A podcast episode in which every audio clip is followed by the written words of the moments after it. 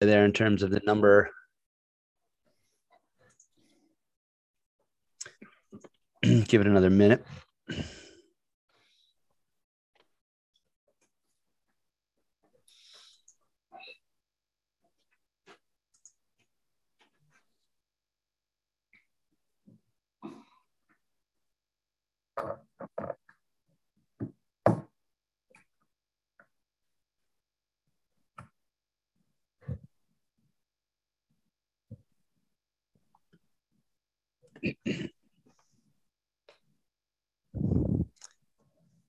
Nice. Two minutes past, Stephen. You want me to uh, kick off here? We're up to 80 participants, 81 participants. I'm gonna, I'm gonna oh, let's going? go for it.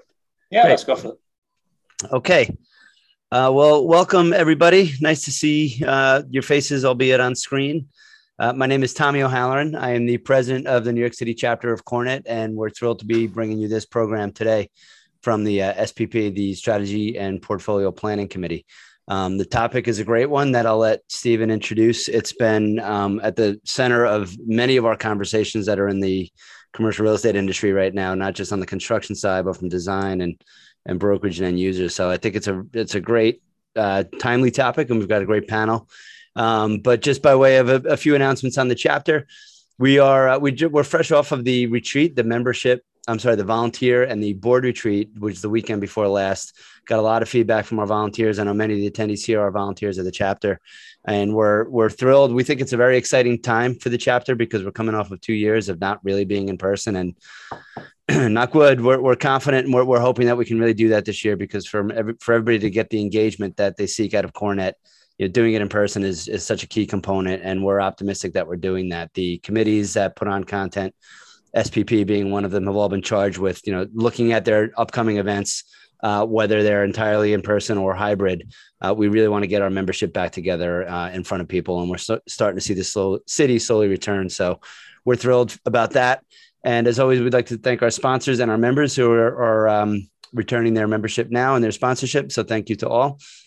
And uh, with that, I'm going to hand it over to the SPP current chair, uh, who will talk about a little uh, the the panelists and a little bit about the um, the game rules here of how to engage while we're going through the program. So, Stephen, take it away. Perfect. Thanks, Tommy.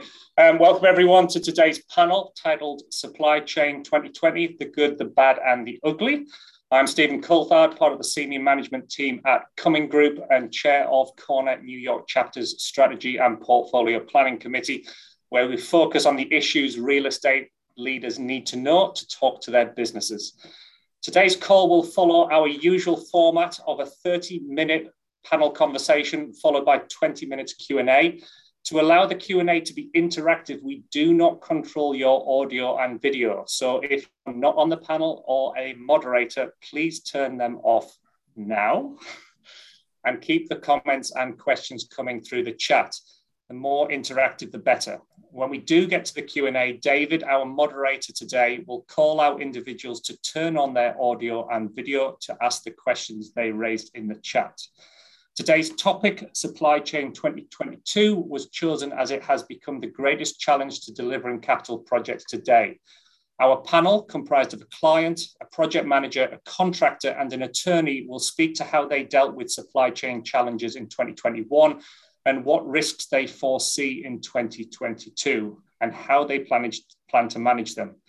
So without further ado, let's meet our panelists. Our client, Jonathan Cogswell, manages Northwell Health's operations and development in their Western region, which includes Lenox Hill Hospital, Manhattan Eye, Ear and Throat Hospital, Lenox Health Greenwich Village, and an outpatient network of 80 sites. If anyone hasn't seen Netflix's medical documentary about the heroics that happen at Lenox Hill, then please add it to your list. Our project manager, Gavin Middleton, who with Peter Lehrer leads the East Coast operations of Cumming Group, the largest pure play project management firm in the US. Having spent six years leading construction and development at Starwood Capital, Gavin and his team have an enviable reputation for delivering the highest profile and complex capital projects in the city. Our contractor, David Hamilton, who leads Structure StructureTone's New York purchasing department, together with the purchasing, procurement, and supply chain strategy for Structure StructureTone Group's companies across the US and Canada. Our attorney, Michael Ferry, who concentrates on construction law at Duane Morris, assisting developers and lenders. And finally, to our moderator, who always always playing the good, Mr. David Horowitz.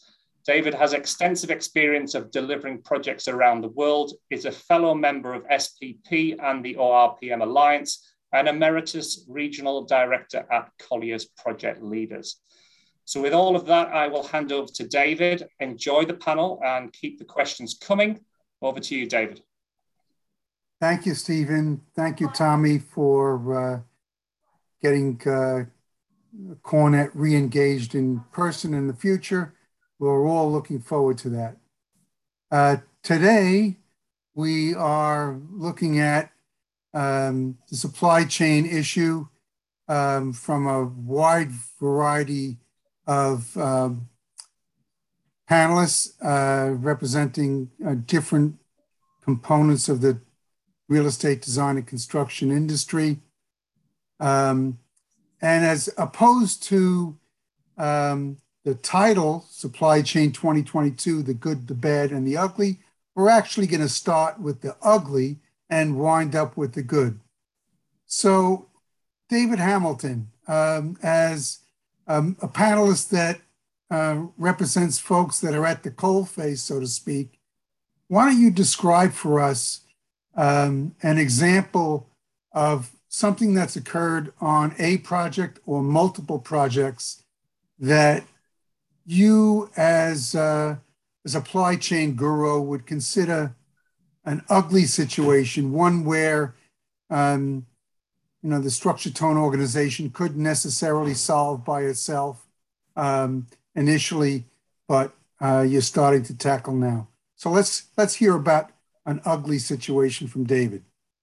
David, thanks so much, and it really is an honor to to share with all my fellow panelists here today. Um, something with regard to the supply chain, you begin to look at it in the last couple of weeks, even, uh, and begin to realize just how deep and how wide, and there's such a plethora of different avenues that we could go down and talk about issues that are, are really beginning to, to become even harder uh, to circumnavigate.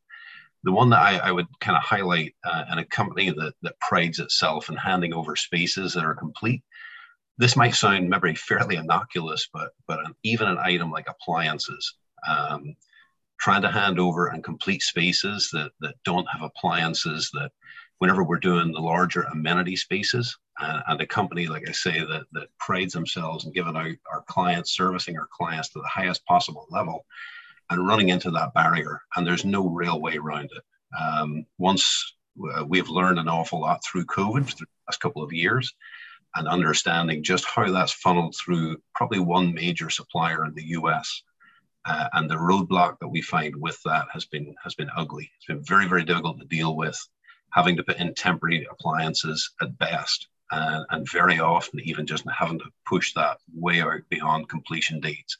Embarrassing for a GC to take something that might be sound so simple as an appliance, and yet so important whenever we're trying to bring millennials and everyone back to the office to not have those pieces of equipment in place. Definitely very difficult to deal with. Thank you, David. Uh, I guess another ugly component, aside from an actual fixed asset, Gavin, do you have an example that you'd like to share today of a, a non physical item that is a supply chain or has been a supply chain issue and what um, you have found on your projects? Uh, good afternoon, everyone. It's a pleasure to have the opportunity to uh, contribute to this. Um, I'm really spoiled for choice in terms of what to talk about. Uh, and, and with regards to the ugly, I'll, I'll, I'll, just pick one. We have the privilege of managing a luxury residential project uh, in Atlanta, Georgia. Unusually for Atlanta, uh, the facade material that was selected was a handset uh, limestone. Um, we negotiated a contract with a very prominent uh, European subcontractor to uh, supply and install um, said limestone facade. Um, that uh, subcontract was bargained on the basis of importing uh, European labor that was um, experienced in a unique anchorage system that was used um, for the limestone facade.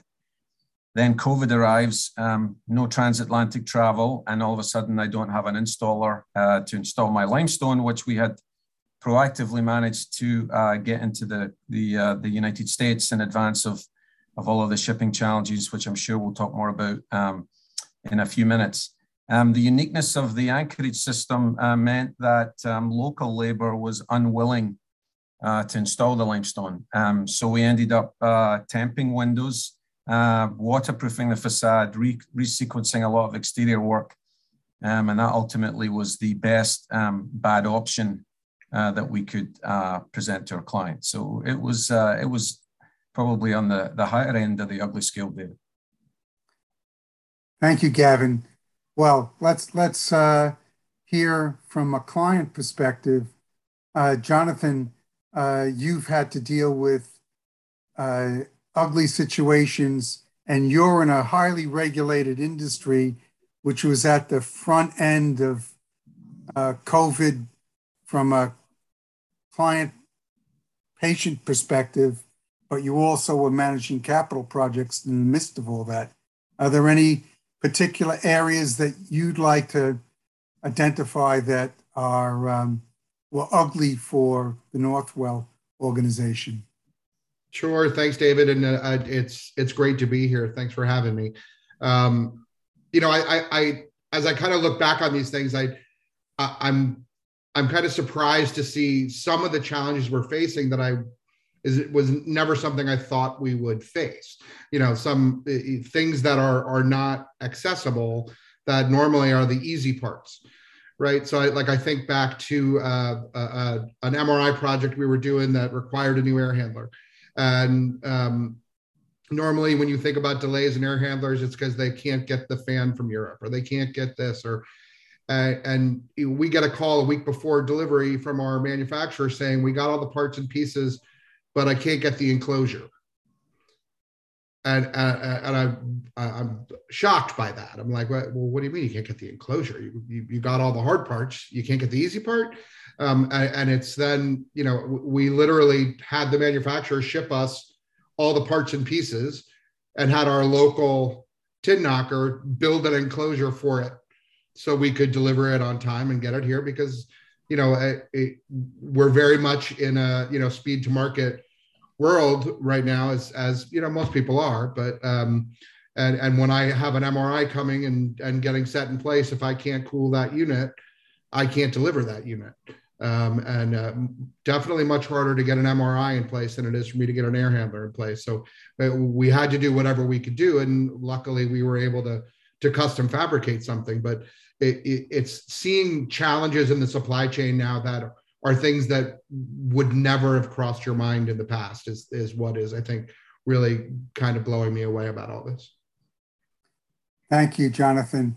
Uh, michael obviously some of these uh, supply chain challenges have wind up as significant disputes between uh, suppliers and contractors and or or designers and owners and or owners and contractors. Can you um, represent or or describe an issue that you saw in the past and how you and your firm dealt with it and how all of the all of the members of the design and construction and real estate industry are getting challenged from a legal perspective. Sure, and thank you. It's great to be here as well. And and just in that regard, you know, we have seen uh, issues where, uh, in sort of the physical sense, where products have not uh, prices have fluctuated. So uh, prices of items are going up and they're going down. And the question is, you know, who's responsible for timing that market properly in, in such a case? And, and when we're seeing supply chains being squeezed and prices fluctuating accordingly. And I have seen examples where a contractor chose perhaps you know, to wait a little bit, not purchase a, a, particular material that was at one time feeling a very intense fluctuation, but then when they were timing the market down, price switches and it goes back up, and now they're in a uh, now they're in a loss, and we've seen that in, in so really a, a, more of a supply chain, but a market tightening on certain products. And if your contractor is in a position where now operating at a loss, it's a problem for everybody, and it's and you know, if you use your contract as a sword, which it's, you know some people have considered, you have an issue where you might not be able to get your project completed. So uh, you know people might walk. So we, we've had to deal with, even if we're in a position of contractual strength, the owner is still going to assume some costs in regards to getting a contractor to take on some of these uh, you know these price changes that have taken place. So uh, that's where we've seen some of the um, you know challenges and and owners and contractors both sharing the burden of these changes. Well, I'm, I'm going to move ahead now and start, uh, as we've heard uh, several ugly stories here. I'm going to ask the panelists to describe uh, situations that were bad that have been turned around or good um, items that they've modified their operating procedures or methods of planning a project or interactions with um, uh, the real estate industry, design, or contractors um, that are now items that they're going to be doing in on a go forward basis. So um, again, Michael, is there anything from a legal perspective that you're advising clients to beware of uh, or incorporate into contracts on a go forward basis um, related to insurance or force majeure or anything that are going to be protecting folks on a uh, against the issues that we've seen and that you've seen in the past? Sure, and there are some the, the, tools that have been available to the industry have, have been here. So these aren't new tools. It's just focusing on them in a, in a little you know uh, more focused to address these particular items. And so one item we've seen more owners be appreciative to is that is the pre-construction agreements and pre-construction methods, getting the construction professionals in the job sooner uh, to help identify supply chain shortages and maybe perhaps substitutions. We've seen early procurement as a possible solution. Uh, that's getting the, the products that are uh, at risk in the hands sooner, and that involves certain costs. You're going to have more insurance costs and, and storage costs involved with that. And then obviously the uh, the force majeure clause is focusing on that, but I think that's uh, that's on everyone's forefront now. So that's usually something that's that's been hit. But uh, also, uh, alternate dispute resolution and making sure you have the ability to do that virtually, which speeds it up faster and, and gets the parties talking about issues sooner rather than letting them fester and turn into bigger problems. Thank you. Jonathan, obviously, um, in a practice that uh, where you are, where you have a couple of major hospitals plus many outpatient locations, um, you're dealing with a pretty wide range of uh, factors uh, and project times and durations that go from you know multi-year down to multi-week. Um, how have you approached uh, supply chain uh, problems, having seen the ugly and the bad in the past, and what are you what are you doing in the future that supports uh, a newer way of doing things? Um, you know, I think uh, as a whole, we're starting to look more at um, at uh, bulk purchasing. Um, you know, I, I, you, you you know what I'm responsible for, but we as Northwell are are 23 hospitals and over 900 uh, ambulatory facilities and and and a slew of other types of facilities and you know so we have we have a a pretty large scale buying power and and looking at at leveraging some of the relationships we have with vendors and and figuring out ways that we may be able to bulk purchase items that we use as standards across our health system and start stocking them you know? And i think back to um, you know the height of covid at the very beginning you know on a micro scale to that you know one of the things we did here at Lenox is we took the auditorium at Lenox and turned it into a home depot because we didn't know what we were going to need. We didn't know when we were going to need it in order to respond and create facilities uh, on, a, on a rolling, ongoing basis to support what was coming down the pike. And we literally filled our auditorium with studs, sheetrock, lights, diffusers, ceiling tiles, and just to to know that we had it and that we could have could access it at a moment's notice as we were going down the pike so kind of taking that onto a macro level and and saying you know how can we do this um, in a cost effective manner but to be able to try to prepare ourselves for the future and challenges that may that may arise i think is is really one of our big pushes. And and then the the relationships we forge with with local vendors and local suppliers is is key. It's it's being able to to to have backup plans to your backup plans um, to to to get your hands on items that um, that are, are can be next to impossible to get thank you Kevin. obviously the uh, items that michael spoke about and jonathan spoke about um, make a complex situation even more complex. What are you seeing and what are you advising clients uh, to do um, given those complexities or other complexities that Cummings may have uh, come across? You know, I, I think there's a, uh, even greater responsibility on on uh, project managers, owners reps, developers, uh, clients to have a much better understanding of the entire vendor supply chain that's necessary to um, deliver a product uh, to our job site.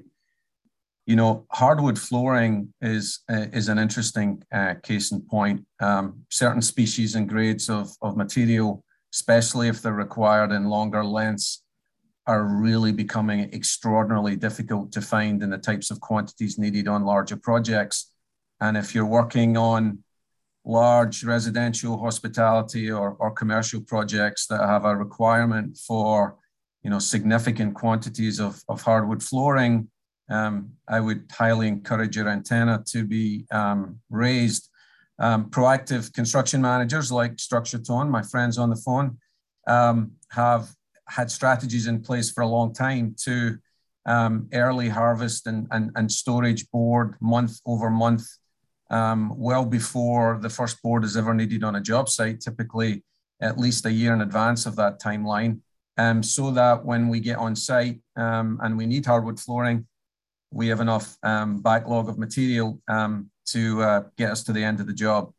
Yet in COVID, many of those mills closed in 2020 because of just a complete collapse in, in, in demand. Many did not reopen in, in 2021. And um, now we're in a position that demand has surged again. The mills that are open are really struggling to keep up, can't find enough labor um, to run those mills um, with the hours that they'd like to.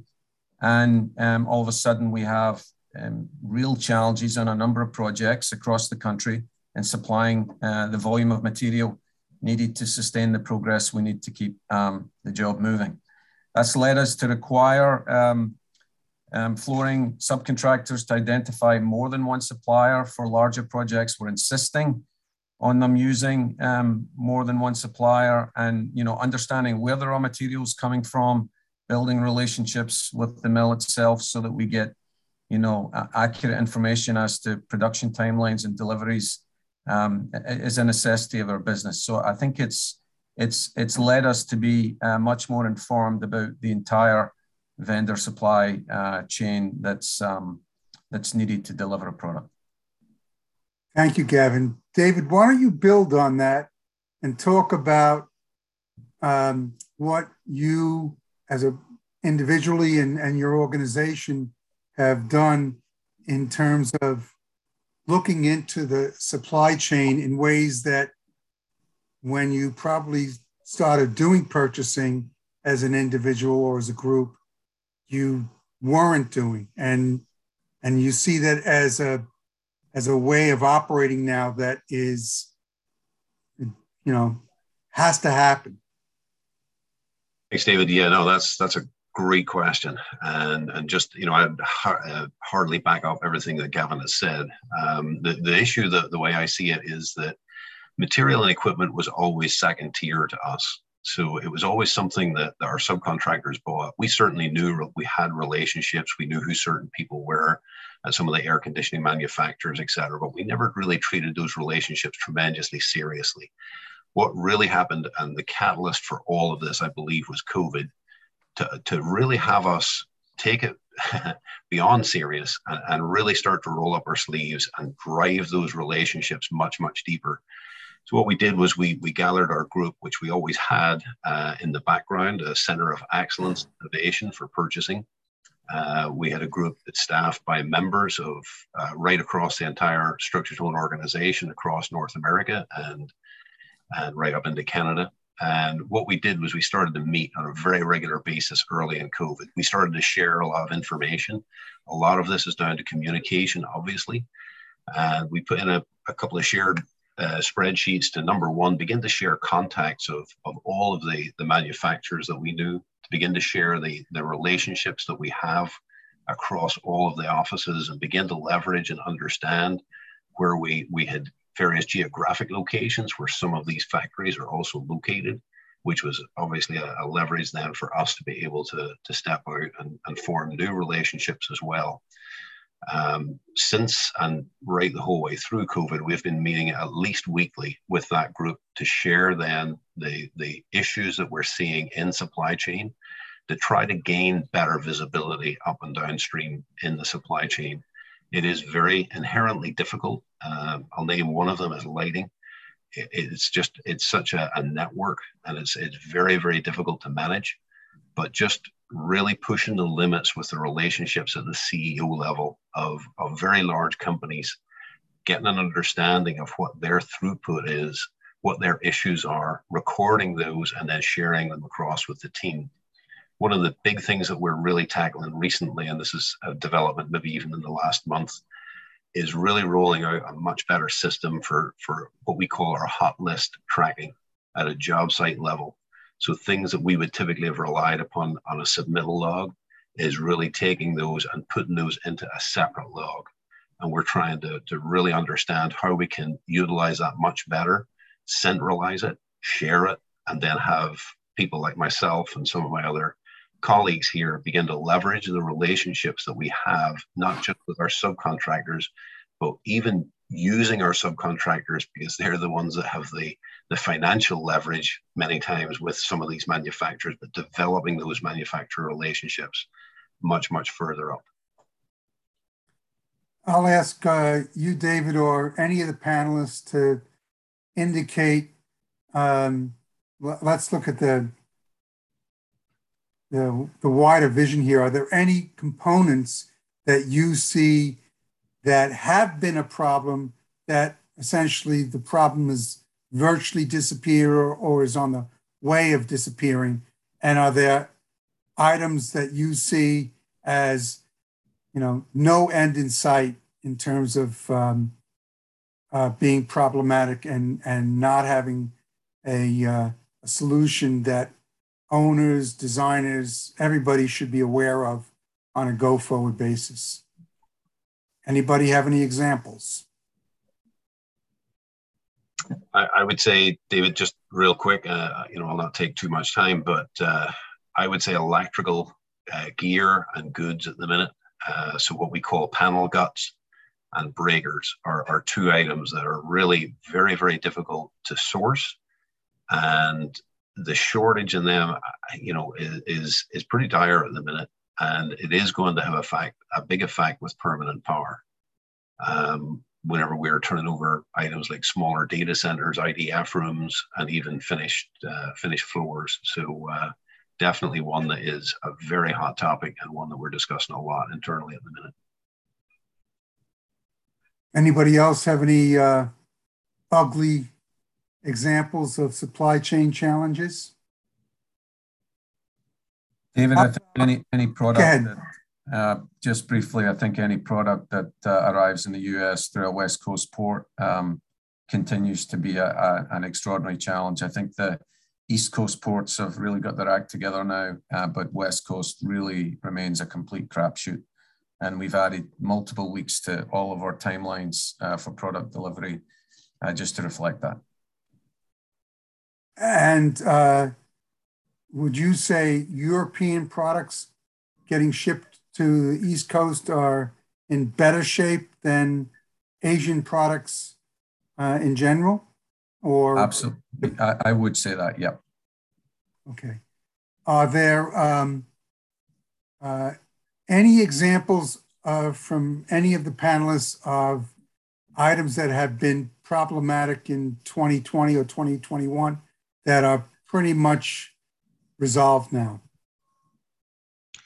Yes, David, I could speak to that. I mean, the force majeure claims that we were seeing in, in 2020 have, uh, in my experience, have all but uh, you know faded away. There are still obviously issues in, in particular chains in the supply market, but the general idea that this there's things were unknown or unavoidable or, or we're unaware of it, I, those have sort of uh, settled out. Uh, most force majeure claims now will include an understanding that the parties are aware of COVID-19 issues or certain supply chain issues or certain, certain even uh, material issues, and they've accommodated it, they've addressed it, it's part of the risk in addressing the contract. So uh, I think that that's one area where we've seen claims sort of uh, settle out at this time. Michael, are there aside from uh, getting an agreement of, of client and other party uh, regarding force majeure, are there other legal protective devices that you would recommend are considered for supply chain issues? Well, I, mentioned one of the, key ones earlier, and that is the idea of early procurement, and, and, other parties have mentioned it as well, as far as getting items stocked and, and warehoused. Uh, that allows the parties an understanding that you know you're going to issue a deposit. That deposit will be used for purchasing materials at the current price and the current lead time, and, and that's sort of baked in. And there are additional costs attached to that, but that additional price does provide extra certainty.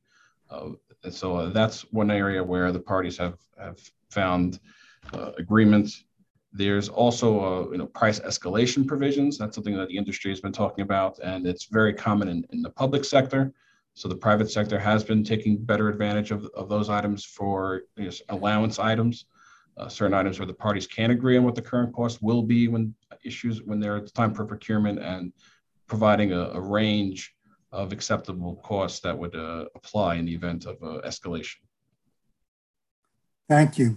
David, uh, I do think David, I do think it's worth a, a, moment on labor. I think we obviously during COVID dealt with, you know, challenges um, across our industry um, for various reasons. Um, but I think there was a lot of concern around the uh, at the turn of the year when the NYC vaccine uh, mandate was introduced, and you know, a lot of speculation as to the percentage of of the trades that would not be vaccinated and, and impacts that would have on our on our numbers on our job sites. But we've actually seen the industry uh, respond uh, remarkably well um, to that, and I think we're now seeing um, you know numbers on our job sites um, really back at uh, pre-pandemic levels, which is you know highly encouraging. Thank you, Kevin. I was going to ask: Are there any uh, particular labor sectors? that have been more affected than others, steel workers or um, steam fitters or uh, any particular sectors that uh, either you or David um, have seen um, falling behind and struggling to catch up? Not, not currently. I would have to echo what what Gavin has said. Um, you know, the industry has responded very well. Uh, Local 3 still has their furlough program, which is always a good barometer of whether there's full employment or not. So uh, that furlough is still in place, as far as I know. And, uh, you know, that, that is an indicator that we watch for. But for the most part, no, we haven't seen a massive drop off, David, in, in too many areas so far, thankfully. Material is just the uh, definitely the bane of the existence. Anything that has a widget or a, a component or a you know a, a circuit in it is uh, is something that you want to be very worried very concerned about these days. And I and I think that's where the labor challenges lie. You know, a lot of the labor challenges lie not not on our job sites, but at the manufacturers of of of the widgets, and and actually being able to you know get your hands on the product. David, I know that you're doing a deeper dive on um, with manufacturers and or suppliers. Um, what would you say to an owner or members of design and construction team? How deep is a good standard practice now to go in the manufacturing side? Because obviously, if someone's an assembler or uh, uh, relying upon other components from other manufacturers, you know, the supply chain goes on ad infinitum. What would you say is a good standard operating procedure for people to consider and, and use? I would have to say, David, that, that there's no holes barred and there's no there's nothing wrong with reaching out further up the chain. We we tend to have through the years been an industry that we, we tend to be very localized. We tend just to, to call a local rep and believe everything they're saying to us, where there's no real harm in, in calling the CEO of, you know, Armstrong or or other products, you know, and really building a relationship and, and have them hand you off to the local person or maybe a more regional person to really get a true story as to what their vision is for the future of the true issues that they're having because the reps may not have entirely a full picture. I hope there's no rep on the phone that's going to, or on the, online that's going to call me afterwards and ring me. But, uh, you know, they certainly have a job to do. They have a relationship. They're trying to sell products. We totally get that. But, I, you know, what has been in, instrumental, I think, in really us moving a needle has been calling further up the chain and, and really finding out the best way to either do we have to expedite it? Can we expedite it? Is there additional monies that can be paid or can we substitute it? You know, design community you just had mentioned. Uh, so, so the three ways that we approach it either expedite, substitute, or stockpile those are the three main avenues that we see that, that are there for for our clients and, and our design teams. So and each one of those have to be looked distinctly uh, as a fit for that particular product product and also that particular project. So uh, each of them fit within their own uh, boundaries if you like. So uh, yeah just pushing the envelope and, and calling further up Right. I, I was struck by or remembered that you mentioned the word expedite, and we talked about actual install labor. Um, I'm wondering if any of you want to chat about the regulatory environment New York um, and how that's been affected by COVID or lack of labor at the regulatory agencies and what each of you are doing about it in your own way. Um, anybody want to speak to FDNY, DOH, DOB? Silence. Silence. Uh, David, David, you're recording this, so we can't possibly be expected to comment.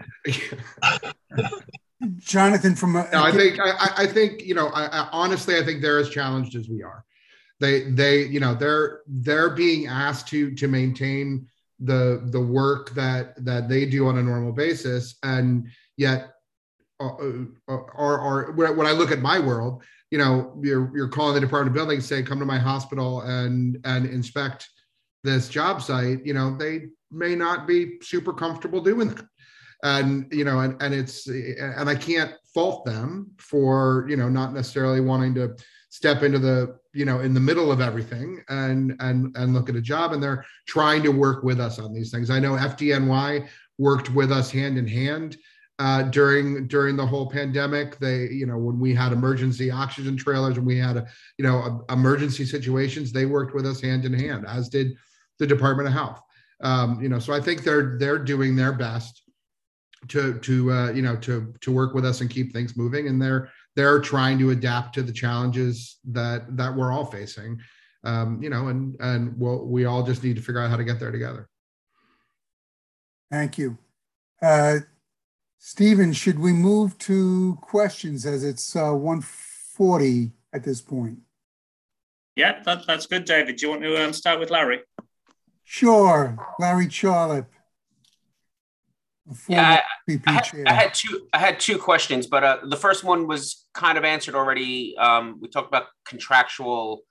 Um, so uh, you guys talked already about contractual um, components to kind of help offset cost of the of the supply chain issue. My other question is, how has the trucker strike in Canada affected the supply chain here in the U.S. And do we do we think that something similar is going to happen here?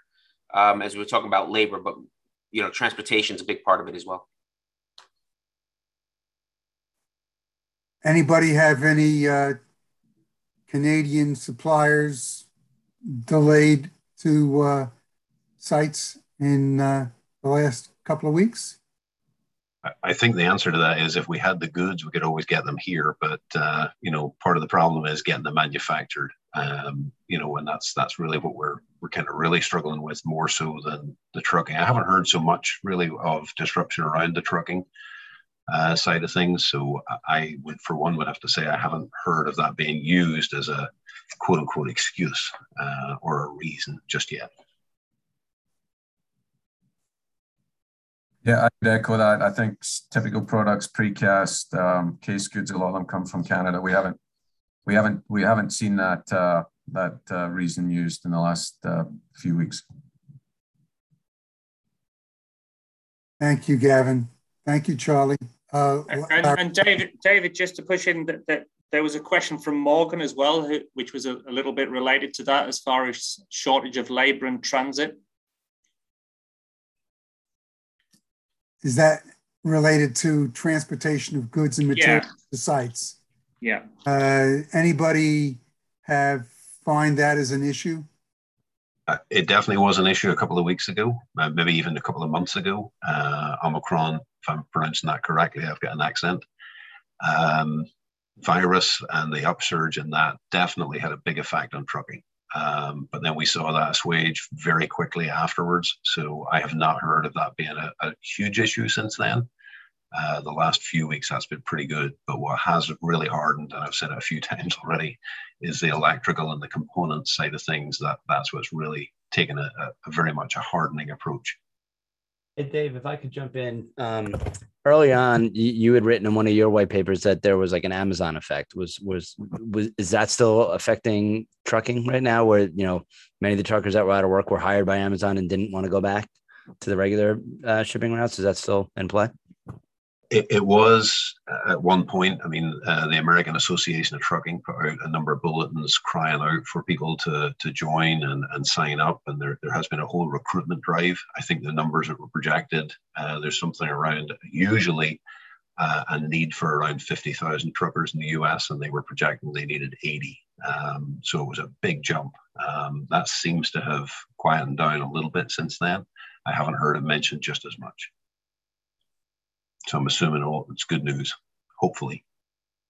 Sorry, on a on a similar note um, to the Amazon effect, my understanding was a lot of the the shipping supply chain issues where Amazon, Walmart, Home Depot buying up all of the containers coming out of, particularly coming out of Asia, um, and and people not being able to get products on on containers. Has that eased up? I know you, you guys talked about the East Coast ports have gotten better, the West Coast ports still being a problem, but getting product here from those in containers. Is that still an issue?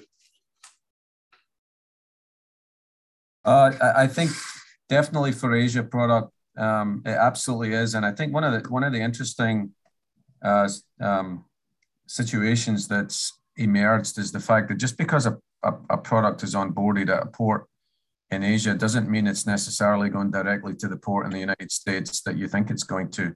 Um, and we've had and are dealing with, you know, a number of instances at the moment where a product's been, um, been um, taken to another port, removed from the container ship, um, left at another port for several weeks before um, being um, onboarded onto another ship and then making its way to um, to the port that it was originally intended to. So what we're seeing is, you know, the d- demand from Asia to the US uh, really just can't be uh, satisfied, and so we're seeing some circuitous routes of containers, um, and that's why we've added so much time to the to the timelines, um, you know, and advising our clients accordingly.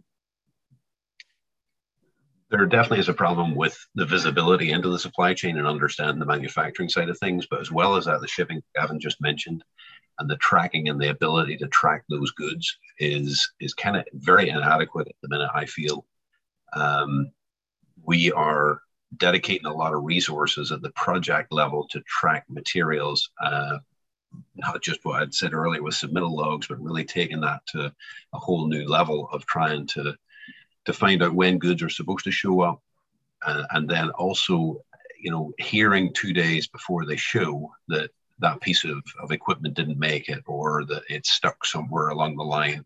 Those stories are, are day and daily. Um, there just seems to be so much of that and it is not going away. Uh, I thought by now it would. If you'd asked me six weeks ago, I thought it was tailing off a little bit. and we're finding recently it has gone through a big uptick and uh, a lot of surprises. So you don't want to be caught. Make sure that that second, third phone call, you know, and even at that, at times we're still being uh, commitments are not being held, which is surprising. It's it's it's amazing, David, how it's how there seems to be a disconnect within the manufacturers. That you know you're you have call after call after call confirming schedule, confirming schedule, confirming schedule, and then the next day you get an email. By the way, we're two months behind. And you're we just talked Friday, and it's Monday. What changed over the weekend? You know what? How, how did this? You know, it, it's it, and that seems to be almost increasing right now. Talking about communications, um, all of us have dealt with have, having to explain a supply chain impact to clients. Uh, in your case, Jonathan, your clients, users, doctors, um, major components of the hospital. Um, how, how have you um, explained or communicated to clients regarding uh, supply chain impacts to projects that have occurred in the past or are underway now, where you used to have uh, X week or X month period of time, and now it's X plus, um, or maybe X with no known delivery date. Jonathan, anything that I mean, you personally, for, from from my perspective, we're very honest up front. In when we have these conversations and we talk schedule internally, we're we're we're very clear that you know here is our assumed schedule on this project, but I'm not, you know, I'm I'm not casting this in stone until I have everything in my hands, because I don't know. I mean, I literally have been working on a project for six months and the key to the project are sterilizers. And I have everything in my hands. And Monday they call and say the sterilizers are two months delayed. There, there's nothing I can do about that. I can't create a sterilizer. Uh, at a, you know, it's it, it it's it, it's all I can do is call our procurement department to put pressure on you know, as David was saying earlier, to put pressure on the higher ups in that organization to what can we do to try to truncate some of that time. But it, it's it's completely out of my hands. There's there's really nothing I can do about it. And so it's from my perspective, it's being honest and upfront from the beginning of the project saying, look, guys, this is what's going on in the market right now. This is what's happening. Here are some examples of what's happened in the past. Here's how we try to protect ourselves against that with early procurement, et cetera. And but that but that still is a you know is, is no guarantee. I mean, you know, I, in this example, those sterilizers were were procured three months before we started construction. It, it, you know, I, I ordered them six months ago. I can I usually can get a sterilizer in six to eight weeks and I ordered them six months ago, and now they're delayed another two months. Uh, so it, it's it's just I, to me, it's that ongoing communication and and being being clear upfront. Gavin, any further thoughts on um, client communication about the supply chain? Uh, look, I, I, think you know our clients are very well informed. The, the you know it's it's on the front page of more or less every every uh, newspaper or trade journal that we all subscribe to. Um, and I, but I, I, I, would tell you that the uh, there's an expectation on our part, and it's it's obviously our, our role to to demonstrate to the client that um, we've you know left no a stone unturned and we've deployed every initiative at our disposal. And I, I do just want to share one thing very briefly. Um, relationships really matter. Um, when a subcontractor invites you to go to the quarry in Turkey or a cabinet shop in Italy or a glass plant in Germany, go. It's not just a boondoggle. Um, you might get to enjoy the local food and maybe an occasional glass of wine, but it does give suppliers an opportunity to explain the history of the firm. Very often, there's a very proud heritage they want to share with you. You get to visit their plant, you understand how their shop floor is organized. Um, it's not all show, it gives you, the client, the end user, an opportunity to build a relationship. And, and when you are getting conflicting information in the future or you know trouble arises, um, knowing who to call, having forged that bond in advance, um, when you're making a plea to skip a production line or quickly remake a item that's arrived defective, and that relationship that you've taken the time to cultivate and nurture can make uh, all the difference. So, um, if I can pass on one initiative that we're deploying on all of our projects, take the time to build those relationships because they can really change the outcome of your project. Yeah, I, Gavin, I'm really glad you brought that up. It's it, it, to me that is key, and and it's also relationships of of me to Gavin and me to David. To uh, it, it's it, it's the I have to be able to trust everyone on the job to be able to communicate up my ladder and and it's so it's it's every relationship that you forge and the partnerships that you create early in the projects that that allow you to to come come to these more creative decisions and and to to to feel a, a trust between the the the players on the team to to know instinctively when you're making the right decision and when when you think things need to change. Just to touch upon the uh, idea of just go ahead michael. the um, you know one way to put that in the contract is when we have allowance items you know not don't let it just be a number. I mean, talk to each other about well, what's the backup of that allowance number? Where does that value come from? And then throughout the progress of the job, you could speak about well, you know, how's that have the assumptions that put into the allowance? Has that changed? Has that gone up and down? And and, and keeping that part of the uh, dialogue throughout the project, I think, is another uh, tool in the in the in the toolbox of how to address these issues. Thank you, Michael. Mindy, you had a question. Mindy Williams, McIlerney. I did. Hi, David. Thank you. Hi, how um, you? Now I have to scroll up to find my question again. Um, oh, so my question was Are there any predictions for materials that are not currently impacted by the supply chain issues that may be impacted in the future? I asked that question because I listen to the news every morning and we hear about things that are happening globally. So I'm wondering if any of those um, global events will impact future uh, or will impact products in the future? Yeah, fortunately, we're not building buildings out of Ukrainian wheat. We'll be in trouble. yes, um, exactly. Uh, does anybody have um, their little snowball of uh, elements that you start you're starting to see issues on that um, have not been impacted in the past or not? I mean, I, I, I think off the bat, I would say it's it's the the items. Uh, that, you know, some of the things I'm starting to see are are items that are getting affected by other manufacturers who have shortages. So, like you know, David's been talking a lot about parts and pieces from electrical. You know, now as manufacturers of larger scale equipment are starting to deplete their back stock now they're having trouble getting those parts and pieces. So we see more delays in, in air handlers. We see, I start seeing delays in medical equipment because they're having more trouble getting those parts and pieces from the manufacturers because they're trying to get them. We're vying for them. Everyone's vying for them. And, and, and who wins is, you know, is, is the question of the day. Thank you. Ivan, you had a question.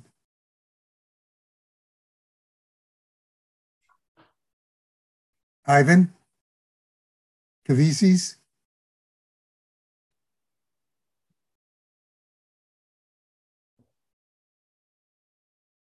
Could I read it out, David? Yes, please. Go ahead. So, so considering pre-construction time has become much more critical due to supply chain crunches, is there an anticipated shift of contract types from stipulated sum to more GC plus fee, cost plus from clients and CMs to help create a longer pre-construction period to help further validate timeframes for goods. I'll put that in Michael's lap uh, and what you're seeing in terms of trends in contracting in the New York metro area. Sure, and I think Ivan's uh, assumptions are, are, spot on. I, I, have seen an increase in, in, our practice here of, of going to cost plus agreements uh, with uh, you know with owners and they're more reliable contractors and those partnerships uh, working to make a very comfortable cost plus agreements without a uh, sometimes without a GMP. Uh, I, I, used to see only a couple, maybe a year, but I am seeing more within the last two years. So that is definitely a trend. And uh, obviously, the pre-construction aspect is something that's uh, I think helps, and I think more parties are looking at getting the the contractors on board in the project sooner. And uh, and I joke around because a lot of contractors call that free con because they very often give the pre-construction services as a condition of getting their the larger job, and they'll do it for you know minimal cost, if not none, uh, or they'll they'll supplement the cost of their construction, if, assuming they win the job. And and so those are all elements that are for, uh, have become occasional prior, previously, but now have become paramount. Does anybody see a brighter picture in 2022 where we won't be discussing supply chain in 2023? David, I, I would say we're all of us, I think, are focused on the fact of understanding the supply chain better. I think we always knew, quote unquote, that it was there and the issues with it. I think COVID has really given us the impetus to, to really focus in a much more strategic way upon it. And then also look at disruptions in the supply chain about different ways of contracting. Um, there was a report done recently, the new normal in construction, it's called. Um, very, very interesting as to what the prediction is there with regard to how supply chain can be realigned. It's fairly far out there. Um, I would say that's not a five year plan, it's probably further out than that. But the disruption that happened as regards Amazon, I think could happen potentially in our industry as well. So the visibility that we have throughout the the supply chain at the minute is is pretty lacking. So uh, really focusing more on that and mapping it and understanding it better is the first step.